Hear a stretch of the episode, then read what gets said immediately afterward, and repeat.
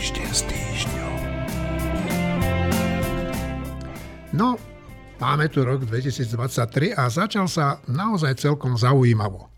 Prezidentka Zuzana Čaputová odvzdala celú kolekciu vyznamenaní známym, ale i menej známym osobnostiam. Ani tento rok kukuričný Igor neodolal a pustil sa do pani prezidentky. Vraj mala oceniť aj najväčších hrdinov novembra 89 Milana Kňažka a Jána Budaja. Nejako však zabudol dodať, že obaja sa významnou mierou podielali na založení Mečiarovo HZDS. A to, čo tu potom toto politické zoskupenie niekoľko rokov vystrájalo, o tom škoda hovoriť. Aj tieto jeho vyjadrenia svedčia o tom, že predseda Olano bude z parlamentných hlavíc až do volieb šíriť nenávisť a lži. Teraz zatiaľ v ústrani premýšľa o tom, ako sa mohlo stať, že dopadol podobne ako Napoleon po bitke pri Waterloo a podobne ako tento cisár aj on teraz premýšľa, ako sa vrátiť späť v plnej sile. Šimon.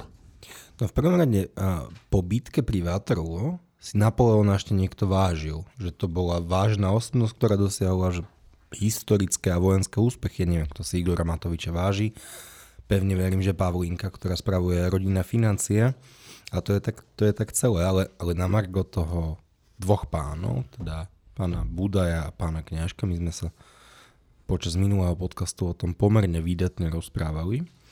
Ale presne pred tromi rokmi a dvomi, tromi dňami Štefan Hríb napísal taký článok, že týždeň, teda časopis týždeň, že končí uverejňovať čokoľvek, čo sa týka Igora Matoviča tento postoj sa, sa vôbec nezmenil a nezmenil sa úplne, úplne právom.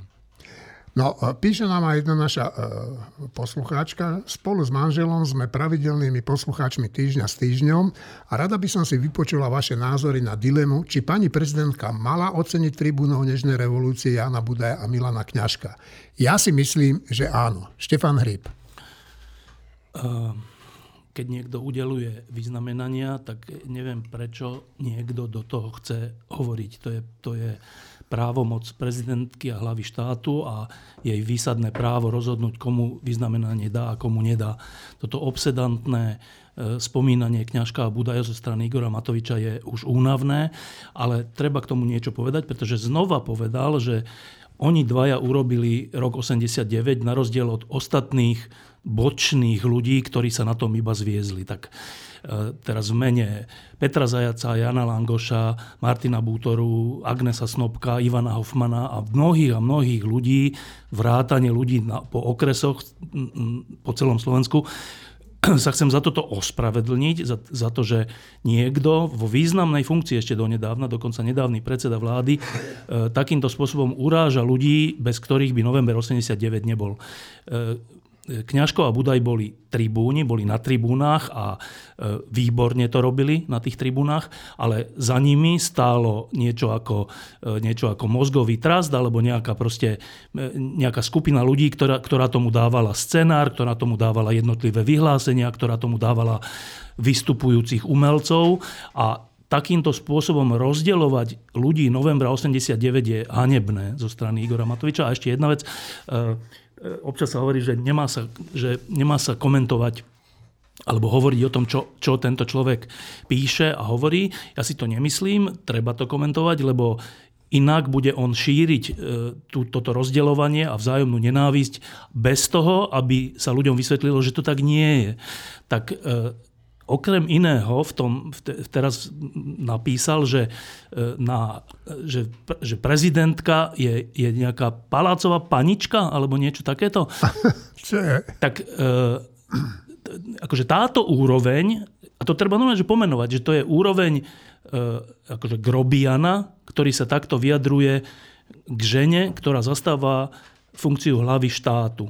A dokonca tam povedal, že, že už by bolo dobre, keby Slovensko malo prezidenta, ktorý nie je, nie je e, nejak na šnúrke nejakej ambasády.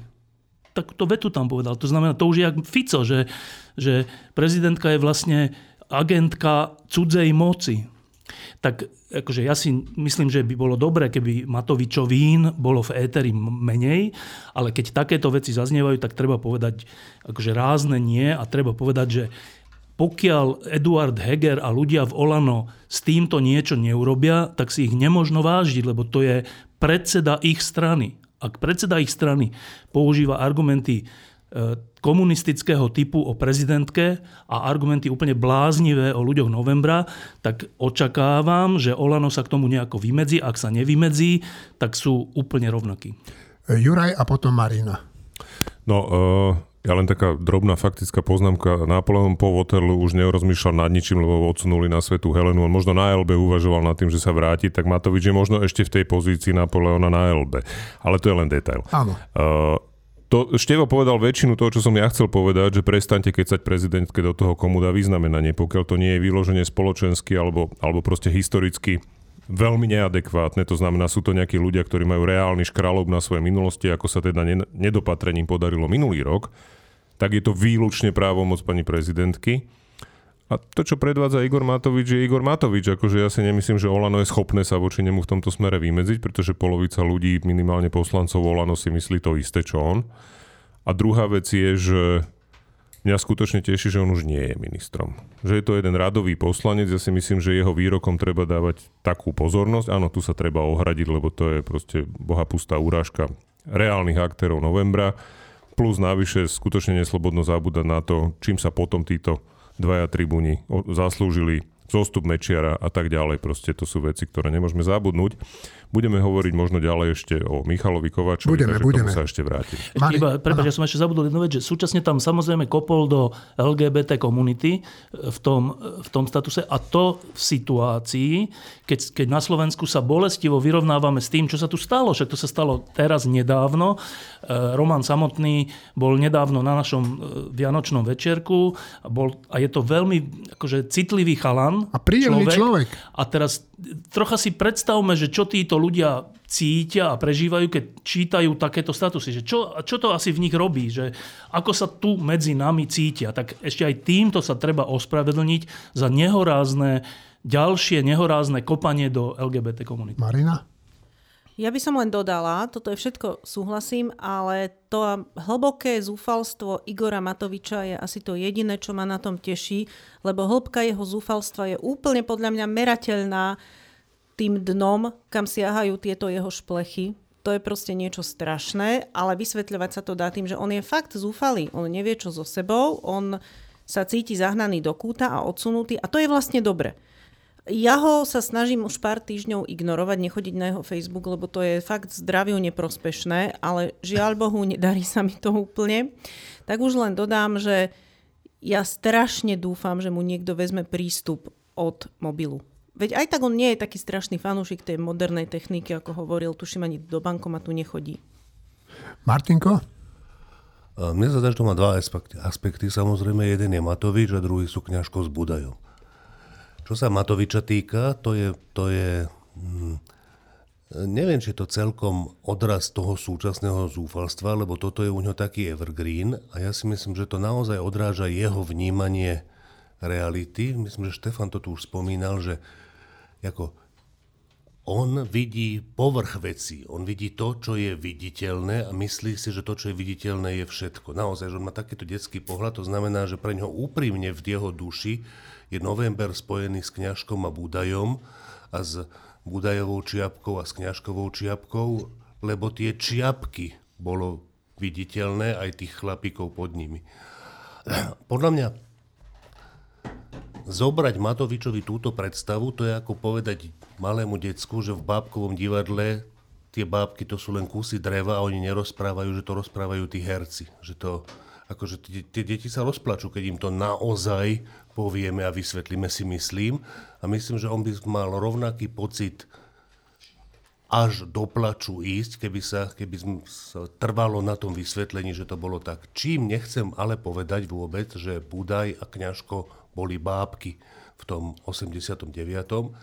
Ja si myslím, že Budaj a Kňažko by si zaslúžili uh, nejaké ocenenie toho rangu štátneho významenania, podobne ako ho dostali iní ľudia novembra, nebyť toho, že oni dvaja spolu s Mečiarom písali ten list, ktorý potom... Kňažko, tú lož, tú lož. To je ako, že, že to, jednak to bola lož, ale, ale jednak to bolo, že to, ten text, ten text, ktorý prečítal Kňažko v televízii a ktorý Mečiar, Kňažko a Budaj napísali, ten odštartoval celý mečiarizmus na Slovensku. Tak to bolo, to znamená, že ako je ťažké vyznamenávať niekoho, kto urobí dôležitú vec, keď potom urobí ešte dôležitejšiu zlú vec. Proste Dobre, ak to mám povedať úplne natvrdo, tak ja si myslím, že to, čo urobili Budaj s kňažkom a s Mečiarom, je na úrovni zločinu, ťažkého zločinu. A takí ľudia, sa, takí ľudia proste nemajú dostávať štátne vyznamenanie. Tomáš? No ja mám taký problém, že pre mňa je ten 89. tak zásadná udalosť, že zásadnejšia než, než Mečiarové vylomeniny, ktoré znamenali samozrejme krízu, a, a ktorú sme našťastie prekonali, aj keď sme potom e, padali do ďalších kríz. Takže ja osobne psychicky nesiem lepšie, keď si na kňažka a na Budaja spomeniem, ako na aktérov 89. A ako aktéry 89 nie som proti vyznamenaniu. Chápem totiž to vyznamenanie aj ako vyznamenanie jednoducho ako pripomenutie toho, čo sa udialo. A to bolo najzásadnejšie z toho, čo sa udialo za posledných 30 rokov plus. Urýchlene podotýkam, že oni neboli jediní aktéri a tí druhí sa v tom neviezli. No a, a ešte kratučko, áno, áno, kratučko k, tej, k tým Matovičovým a iným útokom voči prezidentke. Nie len v súvislosti s týmto vyznamenávaním. Ja si dosť dobre e, pamätám na posledné tri roky. Na posledné tri roky koronakrízy, keď prezidentka, do ktorej blízkeho okolia nepatrím, nepatril som k tomu politickému pozadiu, z ktorého e, vzýšla, ale z ústavných, špičkových ústavných činiteľov alebo predstaviteľov ústavných Slovenskej republiky bola tuším jediná, ktorá obstála počas tohto obdobia s odsťou, ktorá si zachovala dekórum, ktorá v daných momentoch vedela ľuďom povedať aj povzbudenie, aj, aj, aj slova útechy, aj zmysluplné inštrukcie, čo sa nedá povedať o ostatných. To, to samo o sebe myslím, že stačí, to ostatné potom. No dobre, ja si myslím, že na záver by sme sa mohli e, vrátiť e, k Šimonovi, ktorý má takúto správu. A... Ja si naozaj rovno myslím ako Martin, že pani Budaj a druhý kňažko by si naozaj zaslúžili štátne významenanie, ale zo špecifických rúk tie špecifické ruky patrili takej obskúrnej postavičke, ktorý na protest voči tomu, ako pani prezidentka Čaputová rozdávala tie štátne významne, tak povedal, on rozdá tiež. Ten človek sa volal Andrej Danko, možno si ešte niektorí pamätáte, bol to predseda parlamentu a on si povedal, že on rozdá štátne významenania tiež, takže pán Budaj a pán Kňažko by e, ešte z rúk uh, Anton, nie, Andreja Danka mohli dostať tieto štátne významenia, ešte Píkoška. Lebo Jan Budaj je človek, ktorý je že lídrom tej demokratickej platformy, alebo ako sa to volá. Na dotvorenie obrazu. Jan Budaj je predseda zmeny z dola. Teda strany zmena z dola. Strany zmeny z dola, ktorá je súčasťou Olana, alebo ja neviem, ako to tam fungovalo. Zároveň je členom predsedníctva Olano a zároveň zakladá novú pravicovú stranu. To je geniálne. No, tak áno, no. Jedným z ocenených, ktoré, ktorým sa dostalo za to súčinenia, bol aj slovenský prezident Michal Kováč. Prvý prezident samostatnej Slovenskej republiky získal in memoriam štátne vyznamenanie Rad Andreja Hlinku prvej triedy za mimoriadne zásluhy o vznik Slovenskej republiky, kríž Milana Rastislava Štefánika prvej triedy za mimoriadne zásluhy o obranu Slovenskej republiky a Pribinov kríž prvej triedy za mimoriadne zásluhy pardon, o sociálny rozvoj Slovenskej republiky. Ako zdôvodnila prezidentka ako jediný prezident, nemá pre účelovú zmenu legislatívy za éry Vladimíra Mečiara všetky najvyššie štátne vyznamenania, ktoré prezidentovi zo zákona prináležia. No, ja by som len rád podotkol, že síce prináležia, ale otázko vie, či si ich naozaj aj zaslúžil. Jeden by povedal, že toľko metálov naraz jeden človek ani nemôže uniesť. Vyznamenania prevzal jeho syn. Toho nechal Vladimír Mečiar uniesť do Rakúska v nádeji, že prezident Kováč hodí uterák do ringu a na svoju funkciu abdikuje. No ale čuduj sa svete, v sále medzi prítomnými, ktorí tomuto rozhodnutiu prezidentky tlieskali, bol aj kto? No, prezident Ivan Kašparovič, jeden z najbližších spolupracovníkov Vladimíra Mečiara. Toho síce neskôr zradil, ale v čase únosu nenašiel podobne ako otec vlasti na prezidenta Michala Kováča jedno jedine pekné slovo. Naopak, nazval, nazval ho starým, no to chovy nechám a poviem, že ujo. V prvý deň nového roka opäť dokázal, že jeho charakter je prispôsobivejší ako chameleónová schopnosť zmeniť farby. Jeho spokojný úsmev nasvedčoval, že je so svojím životom mimoriadne spokojný a slovo hamba nepatrí do repertoáru jeho pocitov. No a teraz, ja neviem, Števo, tak čo bol prezident Kováč za človeka? Myslím, že to je typický príbeh Slovenska. Eh, on bol pred rokom 89 eh, v bankovníctve pracoval, v, myslím, že v, na takom oddelení alebo na takom odbore, kde sa dávali devízové prísľuby a o tom sa tiež všeli čo hovorí, ako sa dávali devízové prísľuby a za aké peniaze. Bol na Kube eh, v koncom 60. alebo 70. rokoch ako expert na, na komunistickú ekonomiku. Potom zaklad, spolu zakladal e, VPN a bol v nej významným človekom. Potom založil HZDS a bol v ňom významným človekom a za HZDS sa stal aj prezidentom a potom sa obratil proti HZDS a bol v tom významným človekom. A potom až do svojej smrti e, riešil problematiku toho, že koľko má dostávať prezident e, akože rentu. Tak teraz to je také, že čo si z toho vyberieš? No tak to je, že aj zlé, aj dobré veci. E, samozrejme, tieto vyznamenania, to, to je, však to si prečítal, to je dôležitá informácia, že to nie sú vyznamenania v zmysle, že teraz dostal vyznamenania za nejakú konkrétnu vec. To je to, že sa napravil akože úplná hlúposť, alebo teda pomsta, ktorú robili Mečiarovci, že, že, že práve prezidentovi Kováčovi, keďže sa obratil proti ním, tak odňali vyznamenania, nie ktoré dostal, ale ktoré ako prezident, ktorými disponuje. Čiže to je len, to je len e, teda napravenie tejto krivdy, čo teraz vidíme. Ale toto je v skutočnosti zaujímavá otázka, že tak keď, keď teda zabudneme na to, čo bolo pred rokom 89, čo sa nedá, ale dobre pre účely tejto diskusie, že, že e, zakladal HZDS významným človekom v ňom bol, mal podiel na rozdelení Československa takým spôsobom, akým sa udialo, teda bez referenda a kuloárne. E, a potom sa obrátil proti HZDS a stalo ho to veľké aj utrpenie, no tak keď vám unesie niekto syna a vy neviete, čo s ním je a čo s ním bude, to je, to je ťažká vec. A teraz, že teraz Teraz čo, čo prevažuje vlastne z tohto? Že, to je, že založíš požiar a potom sa významným spôsobom podielaš na jeho hasení, tak je dobré, že sa podielaš na jeho hasení a je zlé, že si ho založil. No tak obidve naraz sa ale dejú v živote.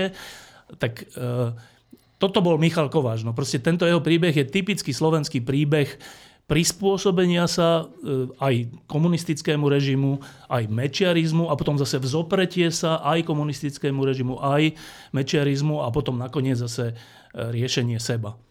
E, asi toto nie je otázka, že či by mal dostať vyznamenanie, lebo to, to sme vysvetlili, že to, to nedostal. nedostal, ale, ale ja neviem vlastne, či, či to je veselý príbeh, smutný príbeh, alebo aký je to príbeh, ale teda úplne treba oceniť, že v tých rokoch 90, až 93 až 98, eh, keď bol prezidentom, tak eh, však si to pamätám na vlastnej koži, že vtedy každé vyjadrenie nejakého významného človeka, ktoré pravdivo popisovalo to, čo tu robil Mečiar s Lexom a ďalšími ľuďmi, tak každé to vyjadrenie bolo úplne že osviežením, lebo však my sme tu žili v hroznej atmosfére, atmosfére zákona na ochranu republiky, v atmosfére e, vyháňania Maďarov za Dunaj, v atmosfére obracania sa na východ, tak v tejto atmosfére e, zo Zlatej Itky, to bol taký ten prejav, kde to bolo všetko zhrnuté, čo, čo Mečar chcel a potom aj urobil, tak v tejto atmosfére, keď Michal Kovač povedal, že privatizácia, ktorú robí HZDS, je, je nesprávna, je, je rozkrádaním a on nedovolí, aby Ivan Lexa sa stal ministrom privatizácie, lebo také hrozilo, no tak vtedy sme to vnímali, že je, no tak konečne aspoň niekto z tých významných, okrem opozície, takéto niečo hovorí. Čiže e, toto treba určite oceniť. A súčasne, ne, súčasne sa nedá zabudnúť na to, že to celé on zakladal a súčasne sa nedá zabudnúť na takú nejakú sebastrednosť, ktorá bola aj pred rokom 89 a aj potom, čo prestal byť prezidentom. No. Tak e, aký je to príbeh? No je to slovenský príbeh. Hm, Tomáš? Ehm, príbeh Michala Kováča e, celkom jasne samozrejme súvisí aj s tým vlastne ešte stále aktuálnym výročím, to, čo si pripomíname 1. januára, teda so vznikom Slovenskej republiky. Slovenská republika vznikla za takých zvláštnych okolností, vieme za akých. Našťastie e, aj pri tejto dejinnej udalosti, tak ako pri mnohých iných, e, dochádza aj k neplánovaným a nezamýšľaným následkom e, v rámci vývoja, k takým následkom a k takým udalostiam, ktoré neanticipovali v tomto prípade ani tí, ktorí boli za rozdelenie a za samostatnú republiku, ani tí, ktorí, no podobne ako moja maličkosť, boli proti rozdeleniu. No a to, ako sa bez ohľadu na to všetko ostatné povedané, to, ako sa Michal Kováč nakoniec vzoprel Mečiarovi, bolo jedným z neanticipovaných dôsledkov, ktoré boli príjemným prekvapením. Pokiaľ ide o toho otca vlasti, Vladimír Mečiar nie je otec vlasti. Vladimír Mečiar nesplodil ani slovenský národ, ani nestvoril Slovenskú republiku ex nihilo a e, už vôbec o ňom nemôžno vyhlásiť tú nehoráznosť ako onehdy Jan Čarnogorský, že nemôže byť nejakým spôsobom potrestaný e, za nejaké veci, pretože je zakladateľom štátu. Tu totiž Slovenská republika vznikla právnym kontinuom, plynulou náväznosťou po rozdelení dvoch následnických štátov. Tu nevzniklo žiadne právne vákuum, tu nevznikla žiadna občianská vojna, tu nedošlo k žiadnemu ústavnému kolapsu. Tu išlo k plynulej náväznosti. To znamená, že tu ne, nebol nejaký zakladateľský akt, ktorý by stvoril štát z nejakého bezštátia alebo z nejakej anarchie, z nejakého chaosu, to bož násilného chaosu. Už z takéhoto dôvodu je podobná právna teória volovina, nehovoriac o iných dôvodov, prečo je to treba odmietnúť. Dobre, Štefan, a potom... Jednu krátku poznámku som zabudol k tomu Michalovi Kovačovi mladšiemu, ktorý preberal to, tie vyznamenania späť tak e, to je zase taký príbeh, že Michal Kovač mladší, to je ten, ktorý e, spolu a teraz neviem, či s Kočnerom a ešte s kým všetkým. Chilo Pták a tak to boli ináč mená tiež. Takže s týmito ľuďmi mal nejaký problém v Nemecku pri už neviem, obchodovaní s látkami. A proste tak a nemecká prokuratúra to riešila. Tak. A, a nie len to, ale že ja si, neviem, či ste teraz pozerali, boli také všetké dokumenty o, o, o, teda o 1. januári 93 a o, o Silvestri 92 a tam boli tie, čo, čo tam Mečiar kričal na námestí, ako nám blahoželal, že ako hlavné mesto sme hlavným mestom európskym. A, tak. a potom tam dole pod, pod tou tribúnou tancovali tí akože významní ľudia z HZDS a ak, ak ma oči nemýlia, ja som si to opakovane pozrel, tak som tam videl Michala Kovača mladšieho, ako tam tancuje, e, v zmysle, že tam bola asi nejaká dychovka, alebo neviem, to, to už neviem, ale teda tancovali tam také páry, akože, a jeden z nich bol podľa mňa Michal Kovač. A to som si tak hovoril, že toto je úplne že zaujímavé takto s odstupom si to pozrieť, že v 90 treťom vlastne už 1. januára 93 e, Michal Kovač tancuje pod očami Vladimíra Mečera a ďalších ľudí a teší sa spolu so svojím otcom. Pričom ten istý človek je tými istými ľuďmi za, za dva roky alebo za tri roky unesený. Že unesený. tak, že to je, to je že úplné svedectvo o tom, že aká Slovenská republika vtedy vznikla, že tam to máte že v priamom prenose. A, a znova, že ten Michal Kovač mladší, no, tak odvtedy, čo je hrozné, čo sa mu stalo, ten únos, ale odvtedy, on je stále, myslím, v diplomatických službách, ak nie, neviem, ale že sa vlastne prestravoval v, v štátnych funkciách, ako keby za to, že bol, unesen, za to, že bol unesený, pričom spolu so svojím mocom bol pri vzniku HZDS. Tak zase to je len ten Kováčovský príbeh, v tomto prípade Kováča mladšieho. Juraj. Ono je to taký sloven, naozaj typický slovenský príbeh. Ja len teda budem reagovať na to, keď si hovoríš, že, že pomáhaš hasiť požiar, ktorý si založil. No, ak nie si pyroman a nezakladáš ho pravidelne, aby si ho potom mohol hasiť, lebo to ti poskytuje uspokojenie, tak je podľa mňa celkom záslužné, keď niekto si uvedomí, že aha, tak tu vznikol požiar, ktorý som pomáhal zakladať a mal by som teda nejakou, nejakým tým vedierkom možno prispieť k tomu haseniu. Len prepáč, no. lenže keď zakladáš požiar a nevieš o tom, že zakladáš požiar, to je trocha čudné. Je, ale to tiež sedí k tomu Michalovi Kovačovi. Vieš, to je tiež, ako to je presne to, že Uh, tam boli mnohí ľudia, ktorí mali však aj Milan Kňažko a ďalší, no. ktorí sa tvárili, že nie, však to je v podstate v poriadku. Ono je dobré si pripomenúť aj, kde je tá príčina, prečo sa Michal Kovač vlastne postavil proti Mečiarovi, alebo kedy sa Mečiar postavil proti Kováčovi, lebo on to v podstate bolo kvôli tomu, že Meč- uh, Kováč odmietol vymenovať Ivana Lexu mladšieho za ministra privatizácie. Hm. Čo malo tiež určité nezamýšľané dôsledky, okrem iného aj to, že Mečiar presunul privatizáciu z ministerstva privatizácie na Fond národného majetku. Ten istý Fond národného majetku, ktorý o mnoho rokov neskôr figuroval v kauze Gorila. To znamená, že Odpor Michala Kovača voči menovaniu Ivana Lexu za ministra privatizácie nakoniec viedol až ku kauze Gorila, pretože privatizácia sa úplne vylúčila z fungovania vlády, čo znamenalo, že nebola pod kontrolou parlamentu. Čiže to je tiež taký úplne nezamýšľaný dôsledok toho, keď niekto v podstate urobil správny krok, lebo banditu Lexu vymenovať za ministra privatizácie nebol dobrý, by nebol dobrý krok. Čiže to je tiež jedna z vecí. A posledná poznámka možno naozaj k tomu Michalovi Kovačovi v porovnaní napríklad s tým Janom Budajom a, a Milanom Kňažkom, ktorí najprv e, robili podľa Igora Matoviča november, alebo teda spolupodielali sa podľa nás na novembri a potom pomáhali Mečiarovi zakladať HZDS. Ešte ten Michal Kováč najprv pomáhal zakladať to HZDS a potom nejakým spôsobom sa proti tomu Mečiarovi postavil. Z tohto pohľadu je pre mňa o niečo pozitívnejšou postavou, aj keď to určite nie je absolútne. Dobre, Marina a potom na záver uh, Martin. Ono tá otázka, že čo je zač, alebo čo bol zač Michal Kováč, e, to mi pripomína takéto hľadanie hrdinov v slovenských dejinách a my ich nemáme. Respektíve, ak máme, tak to je taký, že napríklad Milan Rastislav Štefánik, Neverím, že by sa bol časom spreneveril, ale trošku mi to tak nahovára, že tu sa stal hrdinom naozaj len ten, kto nežil dosť dlho a neprežil dosť veľa dejinných zmien lebo stačí sa vrátiť k 68. roku a dajme tomu k Pražskej jari a stačí sa vrátiť k Dubčekovi, ktorého mnohí považujú za hrdinu, ale v skutočnosti tiež len budoval systém, ktorý bol neľudský, utláčateľský a potom časom do istej miery pochopil nejaké charakteristiky toho systému, že by sa mohli, mali zmeniť a chcel ho reformovať. A my máme plné dejiny ľudí, ktorí boli najskôr prisluhovačmi slovenského štátu, potom sa stali komunistami, potom niektorí sa stali reformnými komunistami, potom ďalší boli poslaní za nejaké tie kvázi protistranické aktivity do väzenia, boli aj popravení komunistami, komunisti. My vlastne nemáme jednoznačných hrdinov.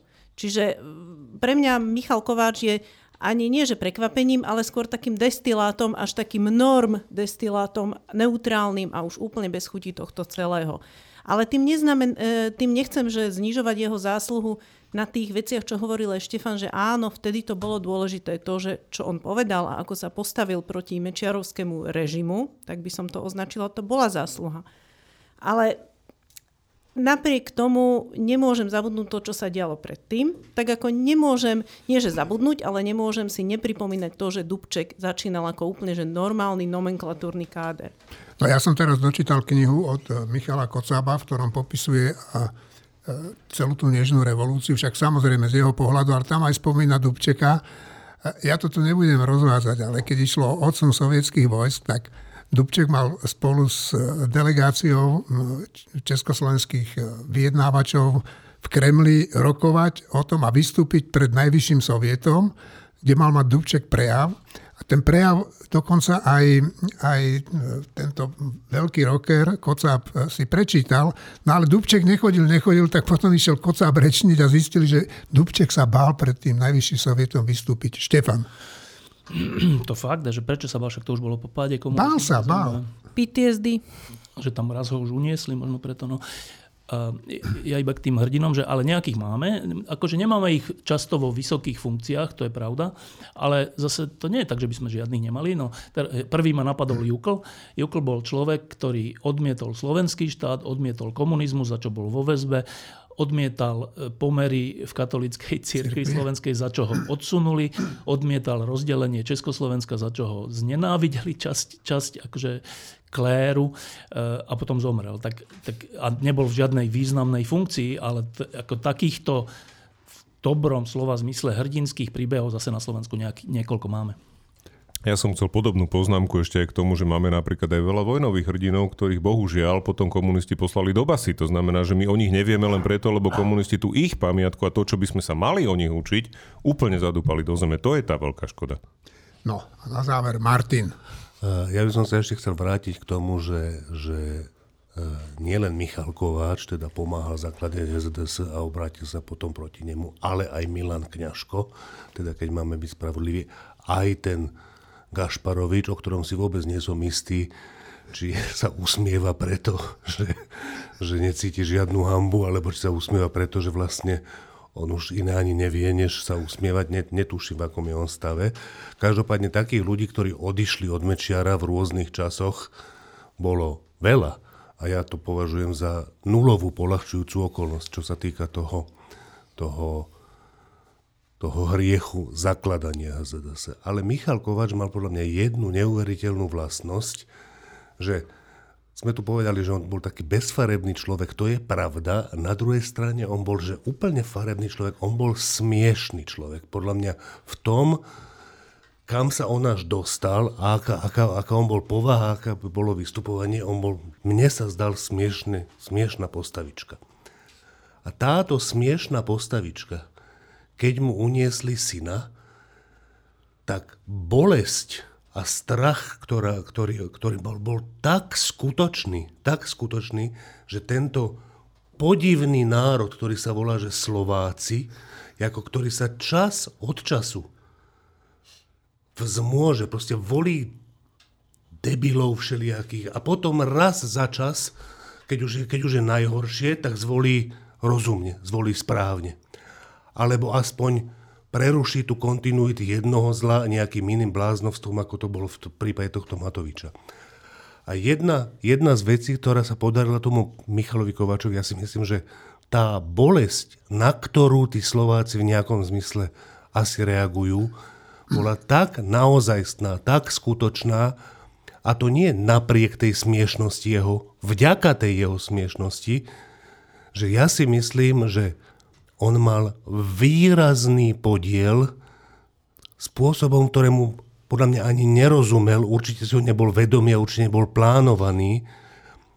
Ja si myslím, že on tou bolesťou a tomu, že ľudia tomu rozumeli a rozumeli, že tá bolesť je naozajstná a že sa tu deje krivda, tak on podľa mňa významným spôsobom prispel k porážke mečiarizmu. Nie len tým prejavom v parlamente, ten bol dôležitý, nielen, nielen tým, že vydržal proti tomu, že vydržal proti tomu Mečiarovi, že mu tam dali hodiny, ktoré mu Flašik, flašik, flašik mu tam dal hodiny oproti prezidentskému palácu, k Razalkovičovom palácu, aby mu to odpočtovalo ten čas. A on to všetko s istou dôstojnosťou vydržal, ale podľa mňa viac než tá dôstojnosť bola tá bolesť, kde ľudia videli, veľká časť, že kurník tu je niečo v neporiadku, tento chlap nie je ten vinný, vinný je tým pádom sú tí, ktorí mu robia, ktorí mu tú bolesť spôsobujú. Štefan. Iba k tomu jedna krátka poznámka, že v tomto zmysle, a to je zase úplne dobrá a nádejná správa, nakoniec tohto bloku, že, že všetci sme tak trocha Michal Kováč v niečom, že všetci sme v niečom, že tak na toto nemám a v tomto som smiešný a v tomto som, e, neviem, úplatný a v tomto som slabý, ale je situácia, ktorá vyvolá v nás niečo, o čom ani netušíme a to je že dobrá správa, že každý máme vlastne potenciál prekonať sami seba. Že v tomto je Michal Kováč takým akože dobrým príkladom. No, môj kolega Juraj Petrovič a ja sme na našej webovej stránke zverejnili dva také pomerne rovnaké texty, ktoré hovoria o tom, kam to, e, to samostatné Slovensko po 30 rokoch existencie dopracovalo. No a ja mám taký pocit, že obaja nemáme veľa pochopenia pre výroky našich politikov, ktoré sa pravidelne rok čo rok, koncom roka opakujú. A tie výroky sú, že ide o úspešný príbeh Slovenska. Tak Marina, ako to vlastne je? No, ja teraz budem hovoriť asi inak, ako by si ty hovoril, Jeňo, ale teda poviem. Ja som, ale to som tu už asi aj hovorila. Ja som mala taký intenzívny pocit pri rozpade Československa, že, je, že deje sa niečo, čo síce nemusí mať dobré dôsledky, najmä vzhľadom na to, akí ľudia to realizujú, akým ľuďom to dávame do rúk, ale že je to tak nevyhnutné, že nech sa to stane, pretože jednak budeme zahrabaní v tom hnusnom, odpornom nacionalistickom naratíve sebaľútostivom ešte roky, ak sa to nestane. Čiže tohto sa zbavíme a jednak ja mám vždy pocit, že ak to teda chce niekto skúsiť samostatne, tak nech to skúsi samostatne. Za veľkú chybu považujem, že sa to neudialo referendum, keď už, pretože my dodnes si nemôžeme byť istí, nakoľko tá vôľa ľudu existovala, že to ten ľud chcel na jednej či druhej strane a nakoľko to bola taká zvláštna konštelácia tých lídrov, ktorí urobili niečo, čo mu možno ani sami celkom neporozumeli.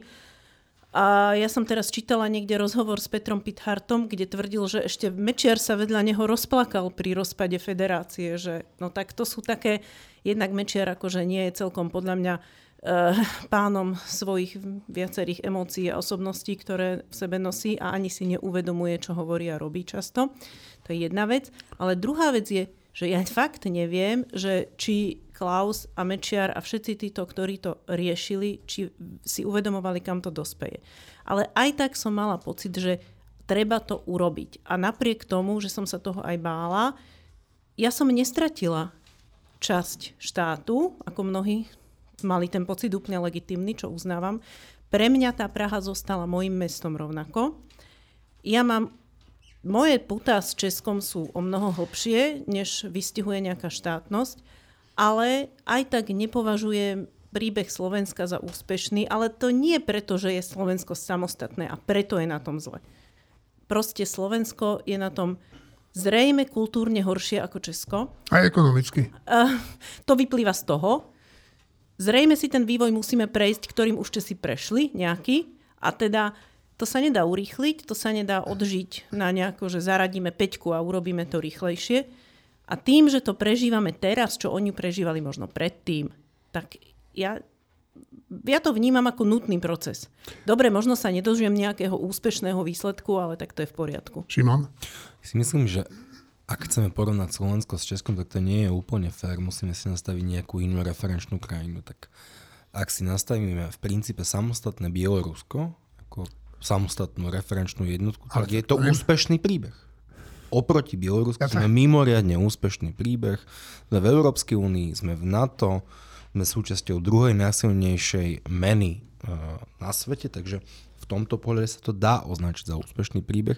Horšie je, keď sa začneme porovnávať s Estonskom, Lotiskom a Litvou a vtedy začne problém. Tak úplne tá otázka nie je jednoznačná, že s kým sa chceme porovnať. Takže svojím spôsobom to úspešný príbeh bez zesporu je, avšak je tam neuveriteľné množstvo premárnených šancí.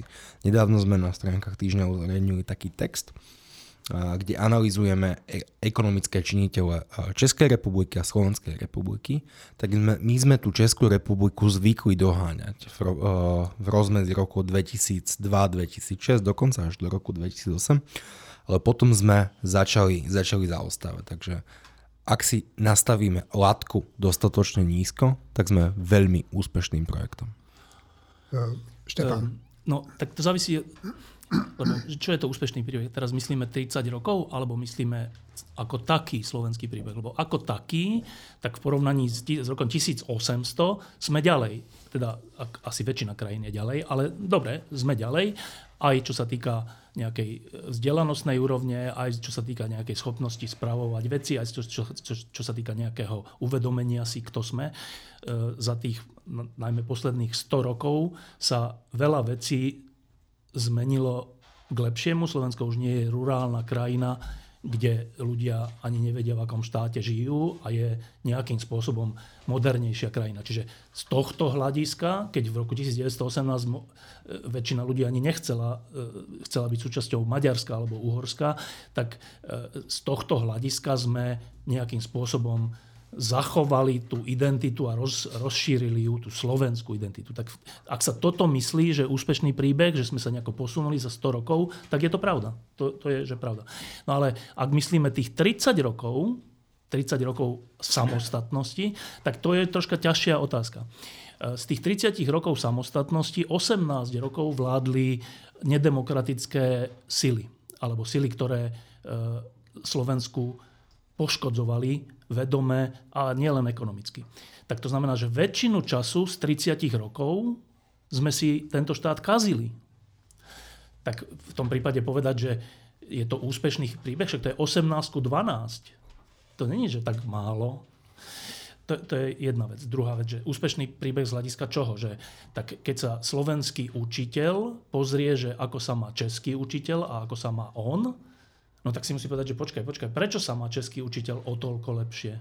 A keď si české dieťa alebo český študent pozrie svoje univerzity a naše, tak si povie česky, že ja, tak to je perfektné, že my nie sme na Slovensku a my si musíme asi povedať, že to je škoda, že nie sme Československo, lebo by sme, lebo minimálne by tie české univerzity ťahali dopredu e, slovenské univerzity. No, čiže a takýchto príkladov od, od priemerného platu, od rastu HDP, od od mnohých a mnohých vecí, ktoré sa ale týkajú že každodenného života človeka, tak takýchto príkladov je veľa, v ktorých zaostávame. Tak z tohto hľadiska je to potom neúspešný príbeh. Dobre, niekto povie, že ale to sú ekonomické veci, ale v živote sú dôležitejšie veci a ja s tým súhlasím, že sú dôležitejšie veci, pre ktoré e, je hodné mať aj ekonomický nejaký čas, e, akože nedostatok. Víť Ukrajina. Veď to je úplne že príklad, že ich sloboda im stojí za to, aby bojovali, zomierali, žili v chlade a v tme. Čiže dobre, ak aj ekonomicky zaostávame za Čechmi a dokonca sa za Českom a ten rozdiel sa dokonca v posledných rokoch zväčšuje, tak mohli by sme povedať, že nevadí, ak je to vyvážené niečím hĺbším. No a to je tá základná otázka, že a čo je toto hĺbšie za tých 30 rokov? V novom týždni, ktorý vyjde teraz mimoriadne vo štvrtok, lebo v piatok je voľný deň, tak v novom týždni o tom máme veľkú tému aj obálkovú, kde aj Peter Zajac o tom píše veľa a ja mám tam nejaký článok a ešte ďalší, e, že kladieme si presne túto otázku, že ak dáme bokom ekonomiku, lebo to, to, sa, to, to sa nejako opraví v konečnom dôsledku, alebo pokazí, to záleží na nás, tak tak že čo je to Slovensko? Že čo je tá hĺbšia vec, pre ktorú stálo za to tých 30 rokov aj si odtrpieť?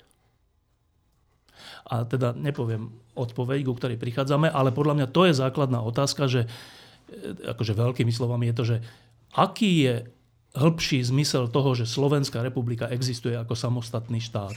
Alebo že aká je idea tejto republiky. Alebo že, ako Masaryk hovoril, že štáty e, teda existujú na ideách, na ktorých boli založené.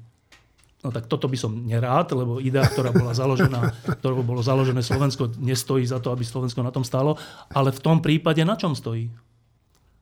A to je podľa mňa že úplne že ťažká otázka, ktorá asi by bola dobrá, asi by bolo dobré, aby sme nasledujúce roky my tu na Slovensku o nej trocha uvažovali, lebo to, to sa týka existenciálneho pocitu, že, že toho nášho pocitu, že som rád, že som občan Slovenskej republiky, ak áno, prečo? A čo chcem pre tú republiku urobiť a má to zmysel? My tu riešime stále teraz pomoc ľuďom a infláciu a balíčky a ja neviem čo, e, COVID a všetko, však všetko sú to dôležité veci, ale ako keby základnú vec, že na čom stojí štát, ktorého sme občanmi, za tých 30 rokov sme sa neposunuli podľa mňa ani o kúsok. Tomáš. Tak keď si zoberieme ten širší kontext, povedzme od konca 19. storočia, alebo dáme tomu, že vyše 100 alebo 150 rokov vývoja Slovenska, tak áno, Slovensko urobilo obrovský skok, väčší než, než susedné krajiny. A to sa, skoro by som povedal, civilizačný. To sa netýka len e, ekonomiky, industrializmu a tých vecí, čo s tým súvisia. To sa týka aj z rodu politického seba uvedomenia Slovákov No ale takéto obrovské skoky akokoľvek môžu zo širšej perspektívy vyzerať impozantne, tak nutne obnášajú rizika, majú všelijaké bočné účinky, majú všelijaké spätné nárazy, majú všelijaké, všelijaké temné stránky. Nuž ale pokiaľ ide o tie temné stránky, e, samozrejme aj vojnové obdobie kolaborácia. Vieme, čo, čo s tým všetko súvisí. Aj to, čo, aj niektoré neskôršie udalosti. Tie temné stránky nutne prevládnu, pokiaľ my nebudeme schopní vážiť si e, svetlé momenty pokiaľ budeme za každým svetlým momentom hľadať len nejaké, nejakých, nejaké nedokonalosti a, a pokiaľ za každou kvetinou budeme vidieť len hnoj, z ktorého rastie, pokiaľ si nebudeme vážiť napríklad Slovenské národné povstanie, pokiaľ sa neprihlásime ku vzniku Československej republiky 1. 28. októbra 1918, lebo to bol významný skok aj pre Slovákov to bolo oslobodenie aj pre Slovákov, aj keď s problematickými stránkami, tie tu sú vždy. Pokiaľ si nebudeme vážiť november 89, lebo to bola aj slovenská záležitosť, to nebolo české oslobodenie na úkor Slovákov. Pokiaľ si nebudeme vážiť isté osobnosti a tak ďalej a tak ďalej. Potom samozrejme prevládne len to negatívne. Ale aby som, aby som zhrnul, že či úspech alebo neúspech, už predovšetkým je tu jedna dobrá správa, keby už nič iné, že tá naša cesta je stále ešte otvorená. Pozor, ale to bude platiť len dovtedy, kým si ju sami nezavrieme a to je bohužiaľ stále možné. Uh, Juraj. No ja som veľa toho napísal v článku, ešte ďalšia polovica bude zrejme v komentári, ktorá bude v ďalšom čísle tlačeného, ale ja trošku možno k tej inšpirácii, prečo som to vôbec písal, a prečo si myslím, že je to naozaj problematické nazývať ten príbeh Slovenska, tak si ty hovoril, že či to je naozaj úspešný príbeh. Ja som teraz počúval takú sériu v podstate podcastov českých, ktoré sa venovali českej politickej, českým politickým dejinám po novembri 89. A jedno, čo mi z toho liezlo, bolo to, že napriek všetkému, čo sa v Čechách dialo, tak Česká republika budovala inštitúcie. A tam sa vyskytla taká otázka, že či hrozí, aby Česká republika sa vydala cestou Maďarska. A teda obidvaja tí komentujúci sa zhodli na tom, že vzhľadom na to, ako pevné a ako silné má inštitúcie Česká republika, tak nevidia reálnu možnosť, že nech by bol kdokoľvek premiérom, dokáže takýmto spôsobom otočiť tú, to smerovanie štátu v Českej republike, lebo majú Senát, lebo majú Ústavný súd, lebo majú ďalšie inštitúcie. Štátne nezavi- zastupiteľstva. Štátne zastupiteľstva, nie generálneho prokurátora. Hej, funguje im zdravotníctvo, funguje im sociálne veci. Tam funguje strašná spústa vecí, ktorá na Slovensku nefunguje. Tu bol človek, ktorý sa venuje zdravotníctvu a chytal sa za hlavu, ako my vôbec môžeme riadiť zdravotníctvo, keď my nemáme základné informácie, že on si nevie predstaviť, že by v Čechách takto dokázal fungovať. Mm. Takýchto vecí je strašne veľa. My nevieme vyplácať adresné dávky, lebo nevieme, komu ich vlastne máme vyplácať.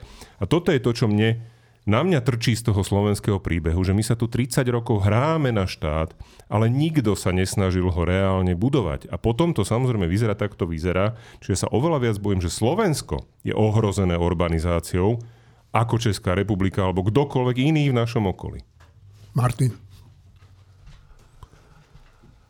Keď sa, keď sa pýtame, že či je Slovensko úspešný príbeh, tak naozaj si treba uvedomiť, že kto sú Slováci.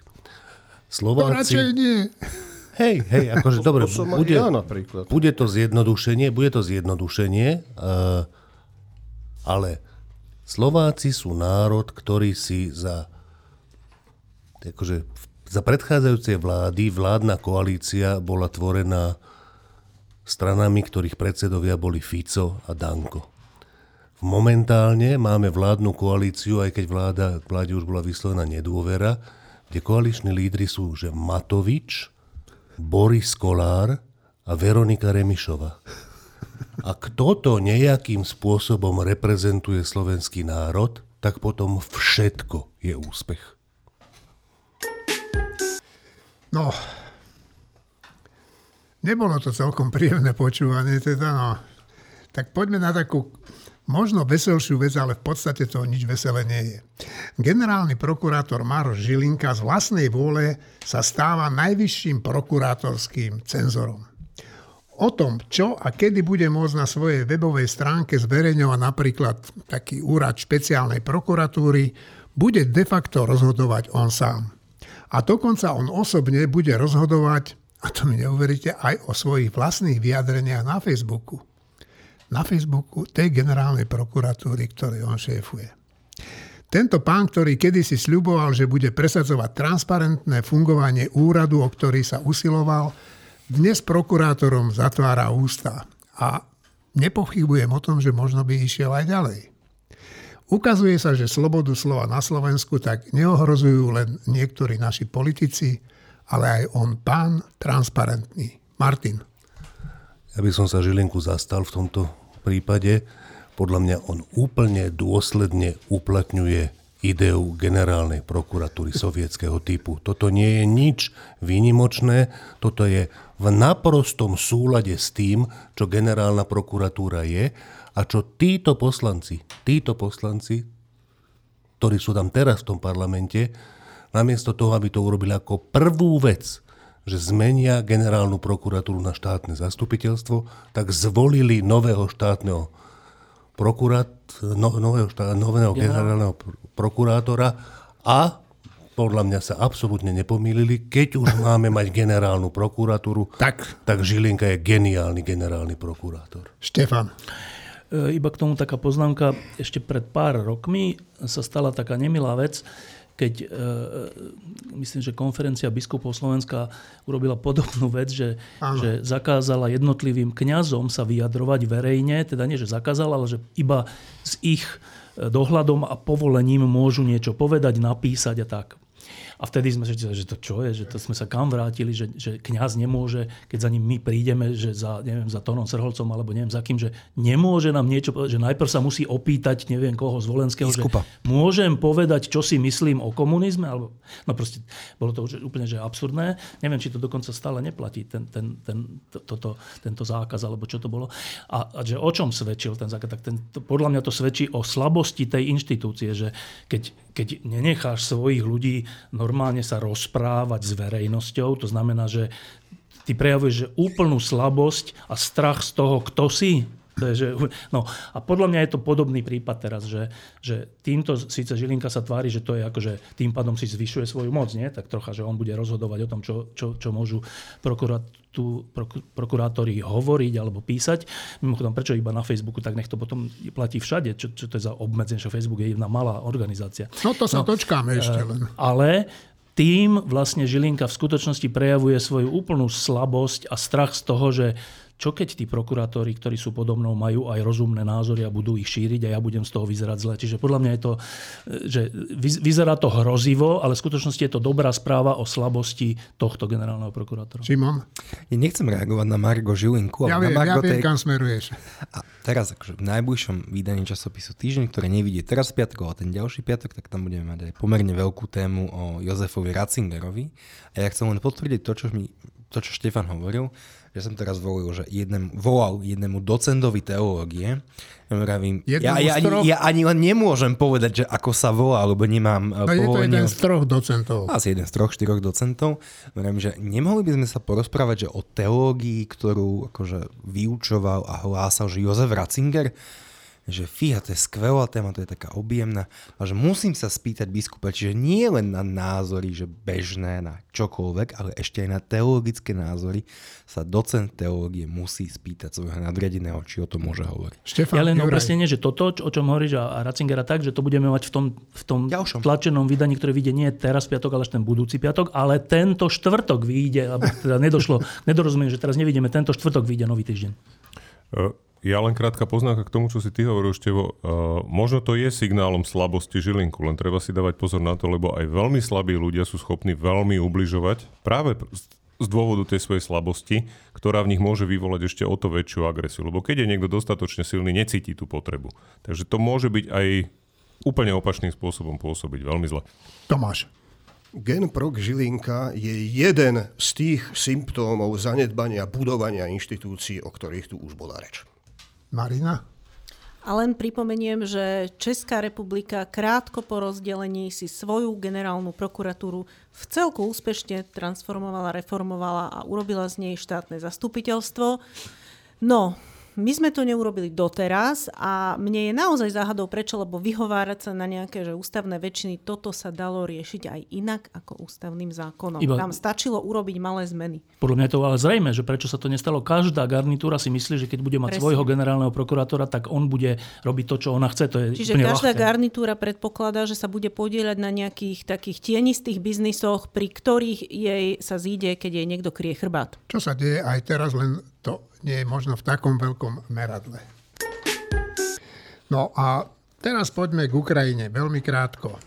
Podľa vyjadrenia vrchného veliteľa ukrajinských ozbrojených síl sa Ukrajine podarilo oslobodiť 40% územia, ktoré okupovalo Rusko. Na nový rok sa podarilo ukrajinskej armáde zlikvidovať v meste Makívka 400 ruských vojakov, ktorí boli ubytovaní v miestnej škole a oslavovalo príchod nového roku. Rusko priznalo len 60 mŕtvych. No, aj to je dosť.